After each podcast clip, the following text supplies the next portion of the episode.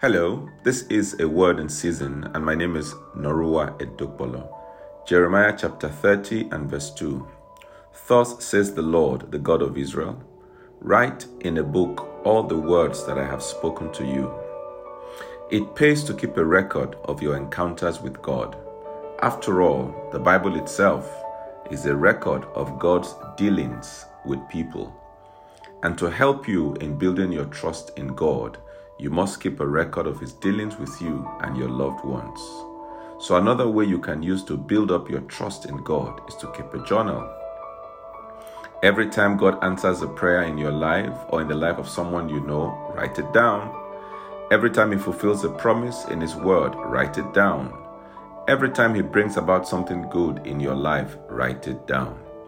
Don't rely on memory. Create a body of written evidence. Give yourself something to look back on, convincing proof for your future self that God can and should be trusted. I have records that date back almost 30 years, if not more.